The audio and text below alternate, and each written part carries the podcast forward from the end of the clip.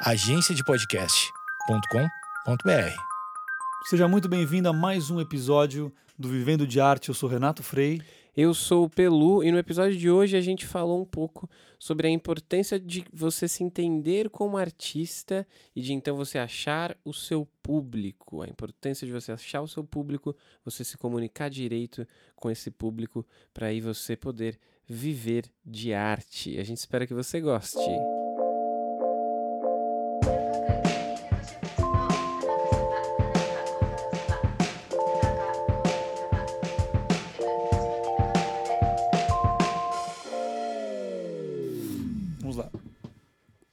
Alô, alô, alô.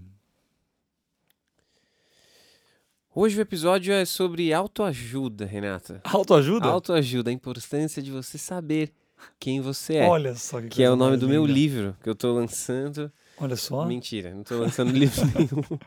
Mas a gente, como você ouviu na cabeça aí, né, vamos falar um pouquinho sobre a importância de você achar o seu público. O seu público. Que foi o gancho do último episódio. Então, se você não ouviu, no quinto episódio a gente falou bastante sobre preparação. Sim. né? Como é importante você se preparar, como é importante você estudar, e aí no final, ou a conclusão, né, como é importante que dentro desse contexto das suas referências tal, você entenda com quem você está falando. Exato. E aí eu vou começar já, assim, Bom. que acho que o primeiro ponto, e na minha cabeça, se não o mais importante, um dos mais importantes, é você se entender como artista. Olha só. E aí eu não tô romantizando isso, tá? Não é, ah, quem sou eu, Veja.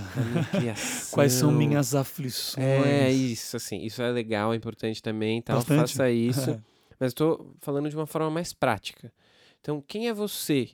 O que você quer comunicar? Né? Como que você vai passar essa imagem? Né? Eu- aqui me vem vários, vários exemplos na cabeça, mas eu vou usar, sei lá, Billie Eilish de novo, Sim. que a gente usou no último episódio, porque ela Claro. tá quente com os Grammys, com todas as paradas, né?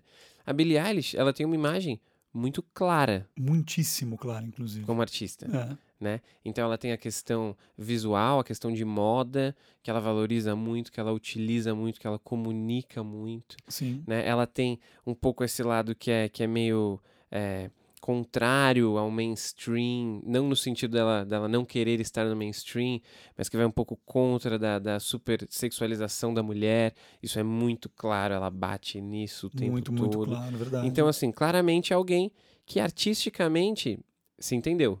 Ah, não, sim, e mesmo do ponto de vista da- das músicas mesmo, né? Sim, assim, você percebe que existe unidade naquilo que ela produz, você percebe que tem uma temática específica, por vezes triste, ela fala sobre os pesadelos dela, tem essa coisa sim. que funcionam né, com estética e com coisa. Ela sabe genuinamente. Quando ela vai compor uma música, quando ela vai produzir uma música, ela sabe exatamente quem ela é musicalmente. De maneira invejável, inclusive, se você for levar em conta a idade. que ela é mais. super nova, É. né? E se entender, en- entender quem você é, é um processo é, que pode ser longo, mas para que não você não passe a vida toda procurando quem você é e não se encontrando, eu acho que é possível você ter diagnósticos que eles podem ir mudando. Claro, você pode Mas ser acho que- pessoas diferentes. né? Exatamente. E isso é um ponto que eu ia colocar. O meu, a minha opinião aqui não é de ah, ache uma forma artística, um discurso e morra com ele. Vale dizer, eu penso em vários artistas que viveram assim e acho que sofreram muito por não conseguir depois se desassociar de Sim. forma nenhuma da imagem que criaram, seja de bonzinho, de malzinho, de underground, de super mainstream, né? Sim. Dá pra pensar em vários. Mas eu acho que se você está num momento fazendo um trabalho, seja ele qual for, tá? Música, um quadro, uma sessão de fotos, etc. Entenda quem é o seu eu artístico dentro daquilo. Claro. Porque isso vai ajudar você, de forma prática, a conseguir que as pessoas prestem atenção nisso que você está fazendo. O que vai ajudar você a monetizar o seu trabalho. O que vai ajudar você a continuar fazendo. É, exatamente. a- a- o A famoso viver a de viver de arte, arte, é. né? Até porque quando você entende quem você é e você fala, eu vou fazer isso, isso já tem implicações no público. Né? A gente ainda vai falar Sim. aqui de alguns outros aspectos, tá? A gente não está encerrando a questão do público, mas você vira e fala assim, tá, eu sou um artista de. Puta, não sei, eu faço, eu, can, eu canto música étnica porque é o que eu gosto, porque não sei, se é uma coisa ultra específica que seja. Isso vai ter implicações. Porque você sabe que o que você faz não está no mainstream, você não vai se esforçar para tanto. Se ele fala assim, putz, eu toco música do interior da Holanda, porque é o que me toca. Né? Sim. Você sabe que isso não vai acontecer no mainstream. Você sabe, tem que ser honesto consigo mesmo. Então você não vai tentar o mainstream. Vai afetar o seu planejamento, O seu planejamento, vai a- afetar os seus objetivos. tudo, tudo. né? Medição de resultados. Porque sabendo quem você é, você começa a entender o seu público. É, sim, é, é sempre assim, é o primeiro passo. É o primeiro passo para entender o público, entender qual é a arte que você vai fazer. Então veja bem o que a gente está falando. A gente não está falando olhe para o público e defina, e defina quem você é. A gente está falando defina quem você é, porque aí você vai conseguir olhar para o público. Exato. Porque acho que isso de olhar para o público para se definir, é, levando em conta que o público vai sim, eventualmente, moldar a forma como você faz arte.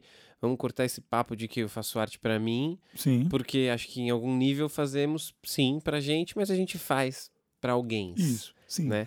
Também. Então, cortando essa parte da terapia aí, vamos sair desse artista, o ermitão, que não, não tá rolando. Beleza, é importante que o público molde de alguma forma o que você faz, mas é diferente de você fazer baseado no Sim. público, porque isso vai tirar sua verdade e provavelmente vai te trazer insucesso com esse público. Porque quando você gosta de uma coisa, você faz parte de um nicho, seja ele um nicho grande, um nicho mesmo menor, né, mais seleto, é, você sabe e você se identifica com outras pessoas que realmente gostam daquilo. Sim, né? Quando sim. você gosta muito de alguma coisa, você consegue perceber e e esse nosso senso de coletividade assim consegue perceber se aquela pessoa está efetivamente fingindo ou você vai falhar em alguma hora em, em falar com esse público ou em ficar tanto tempo fingindo alguma coisa por isso que é inverso como você Claro. colocou né É, até porque aí você fica, você consegue com maior facilidade encontrar contato entre a sua obra e o seu público. Né? Se, você não, se você faz o caminho a partir do público, né, você começa a se ferrar um pouquinho. Eu, eu acho que você vai ter problemas. E, assim, certamente já fizeram isso e deu certo. sim Né? Muito do pop, né? Isso é uma, essa é uma estratégia bem pop. Abre e fecha aspas, né? Quando você quer alcançar mais gente, você fala, puta, beleza, o que, que, tá, que, que tá chegando aqui em mais pessoas? Vou fazer isso. Né? Mas você pode encontrar problemas. E o principal deles é, seria a falta de sinergia entre a sua criação e o seu público. Se Sim. você faz, e daí a partir daquilo que você quer fazer, você encontra o público, você de saída já tem o contato. Você não precisa criar o contato. O contato tá lá já. Esse é o público que vai gostar do que eu estou fazendo, então eu vou atrás dele. Né? Essa é, é- é- a coisa começa a ficar mais simbiótica, né? uma coisa vai alimentando a outra. Sim, o público também define o que você faz, só que aquela coisa, eu fiz, o público é esse o público, o público reagiu dessa maneira, eu faço para esse público, as coisas vão rodando e vão rodando, Exato. tudo acontece de maneira muito mais fluida, né? É muito mais interessante fazer desse jeito do ponto de vista prático, do ponto de vista de continuar fazendo, do ponto de vista de, de monetizar e por aí vai, né? Eu acho que Sim. faz sentido. E eu acho que aí quando você encontra o seu nicho, né, se achou, isso é, é um trabalho que a gente está simplificando aqui, mas é um trabalho, é um trabalho que dá trabalho. Nossa, muito Né? difícil. É, mas é muito difícil, especialmente em, em tempos de, de tanta eh, de globalização, de comunicação real time, tipo enlouquecida assim Sim. né? Os nichos, eles estão mais difíceis às vezes de você achar. Por outro lado, meio que existe gente pra tudo, né? Isso. Tipo assim, existe grupo, o Facebook tá com essa, É, com essa é. propaganda e que é boa, né? Existe um grupo no Facebook pra tudo. Tipo, eu gosto de caixas amarelas. é um grupo que tem 500 pessoas e que estão lá falando sobre caixas amarelas, É isso. né? E aí se eu, se eu vender caixa amarela, É lá que eu vou. eu vou fazer um sucessaço lá, né? E quando eu acho o meu nicho, eu tenho uma grande chance de fidelizar as pessoas, Isso. né? Que e- e é isso é um pouco underrated assim, da importância de você ter uma base de fãs, de como muitas vezes você ter uma base que não é gigante pode te rentabilizar até mais do que pessoas que têm uma abrangência Com certeza. enorme. Com certeza. é, e com certeza vão te trazer uma possibilidade de longevidade. A gente fala muito sobre longevidade, acho que é importante, maior.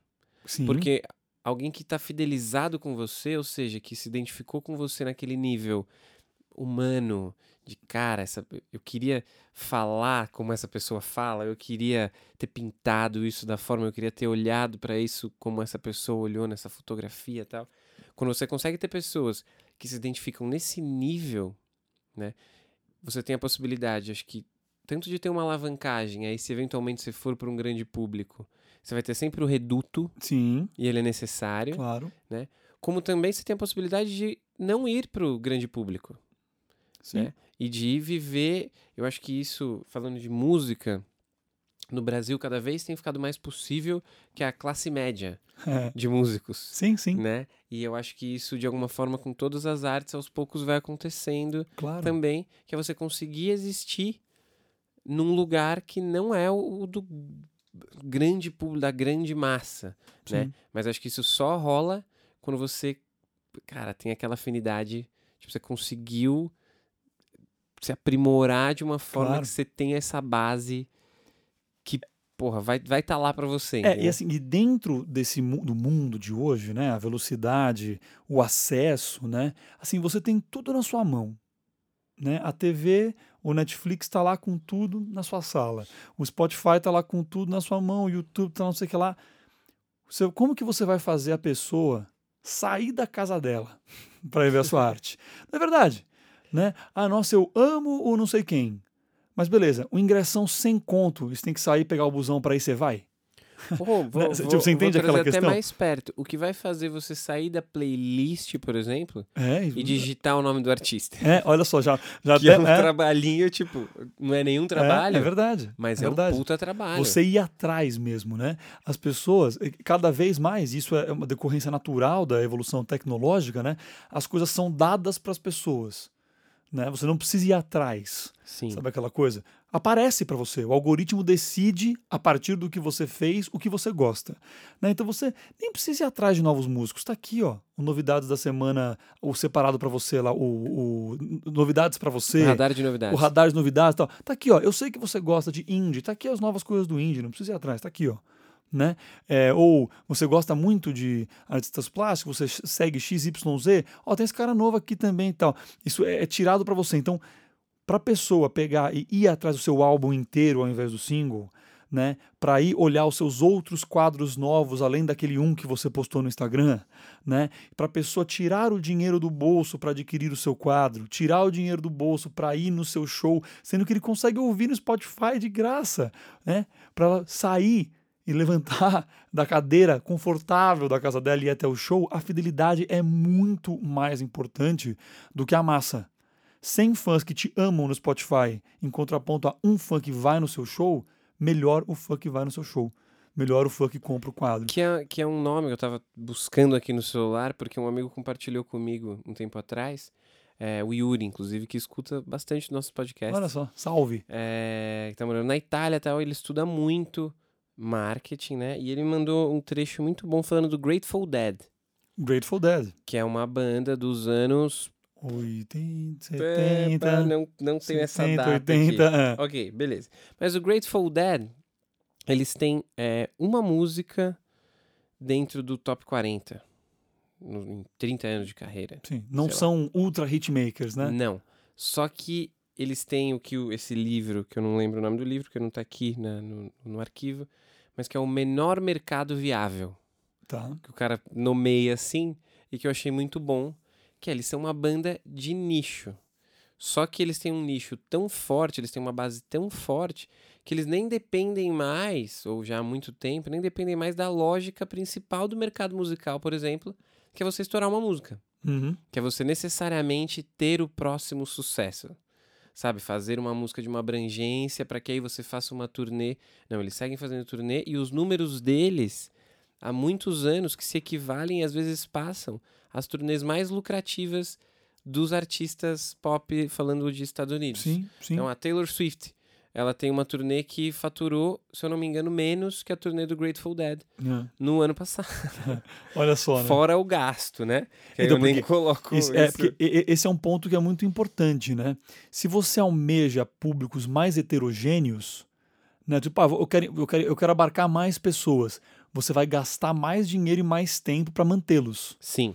né? Essa é uma dor dos artistas pop é, de alto nível, né? De, de, de, alto rendimento, vamos dizer assim, né? O Ed Sheeran da vida, Taylor Swift da vida. Quando eu digo dor, claro, eles não estão com nenhuma dor, tá, gente?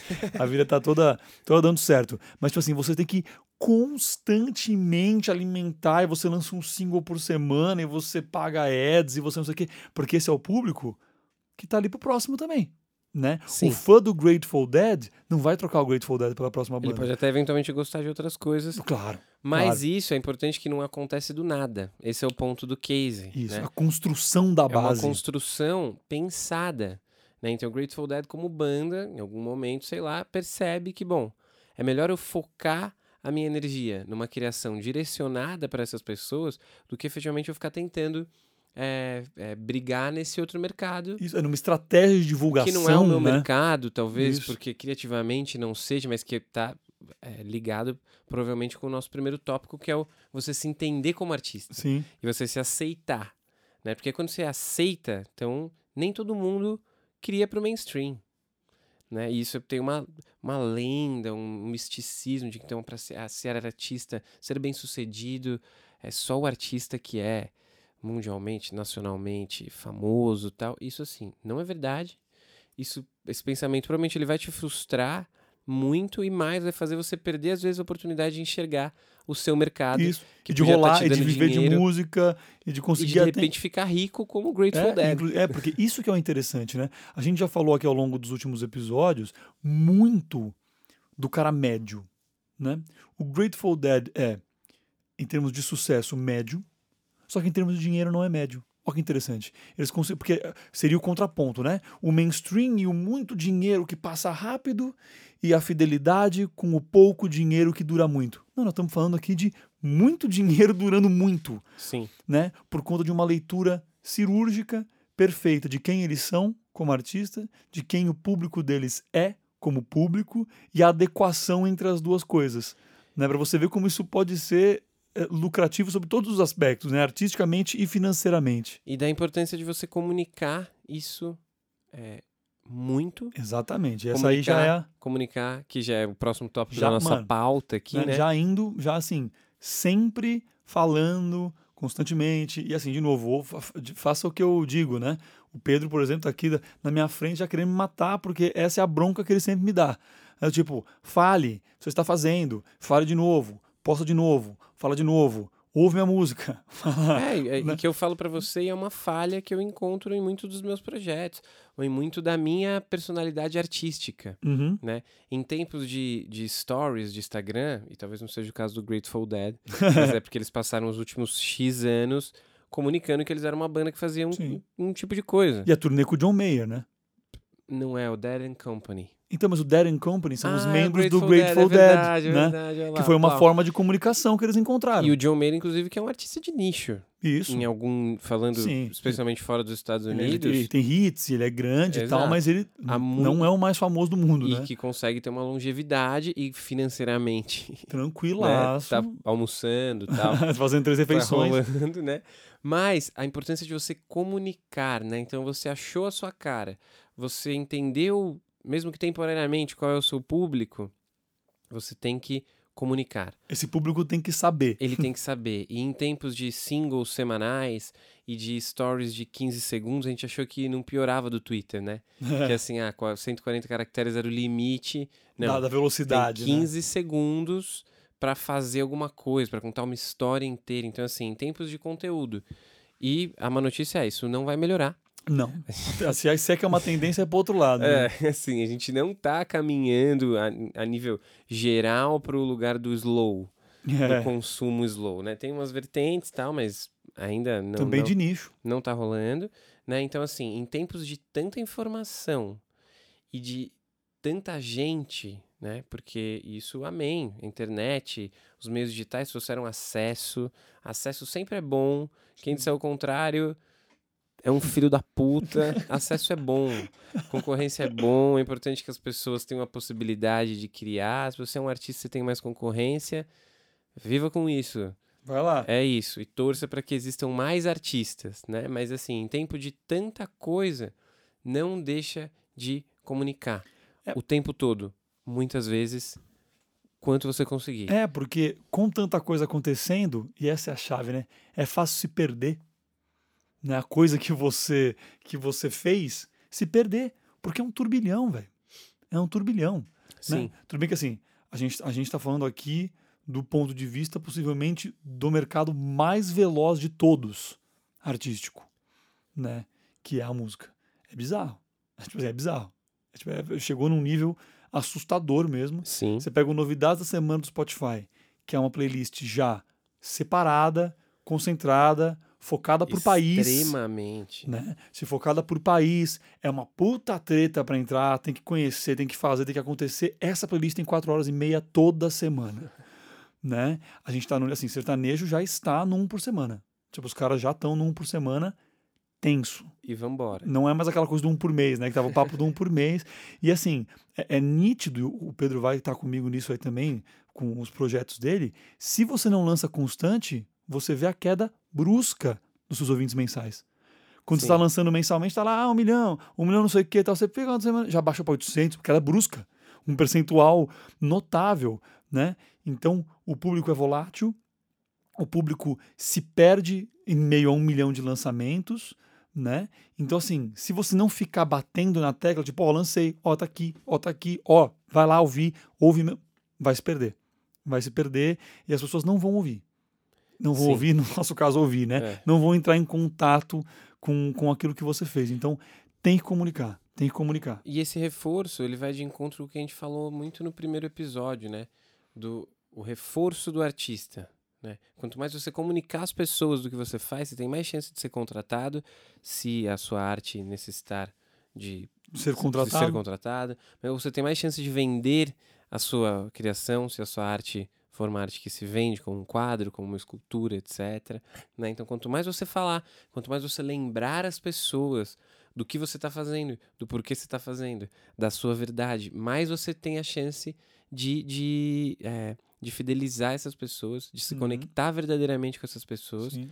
E aí, quem sabe, virar um Grateful Dead. Né? Um né? e- e viver de arte para sempre, né? Exato, e tendo a E bem- possibilidade de, como é o caso do John Mayer, que eu falei, que é um cara que nas últimas entrevistas, por exemplo, fala que vive o melhor momento da carreira porque ele não se sente mais pressionado a ter o hit. Ele só faz. Ele faz coisas e ele sabe que ele vai chegar no show e vai poder tocar uma hora de blues É? e foda-se, porque as Sim. pessoas gostam dele nesse nível. Talvez elas não gostem tanto de blues, mas elas estão afim de ver o John Mayer nesse nível. É, tocar blues, né? Quem tá a lá. pessoa, na verdade, é uma, é uma apreciadora de pop, que chegou no Isso. John Mayer via pop, que a, a próxima música da playlist depois do John Mayer é o, lá, o Shawn Mendes, que é o Sim. mais próximo do John Mayer, que é ultra pop, né? E ela vai lá e fica uma hora em pé ouvindo o cara tocar blues.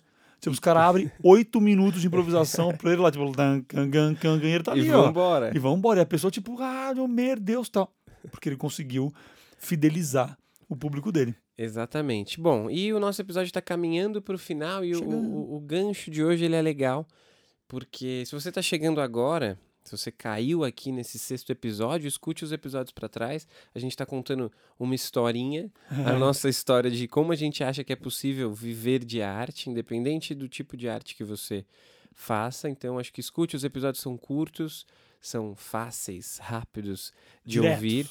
E nessa temporada, a continuação da nossa temporada, ela vai ser permeada de convidados. Exatamente. Então teremos mais seis episódios com convidados que a gente acredita, que a gente entende, que pelas suas histórias, pelos seus cases eh, de sucesso, de alguma forma fizeram um pouco disso que a gente conversou até agora, né? Então se Sim. entenderam como artistas, planejaram, conseguem monetizar eh, a sua história, conseguem, conseguiram entender o seu público, conseguem se comunicar com esse público. conseguem se planejar, conseguem, né, conseguem se entender como artistas, né, Sim. conseguem viver de arte a partir desses pontos eh, que a gente falou.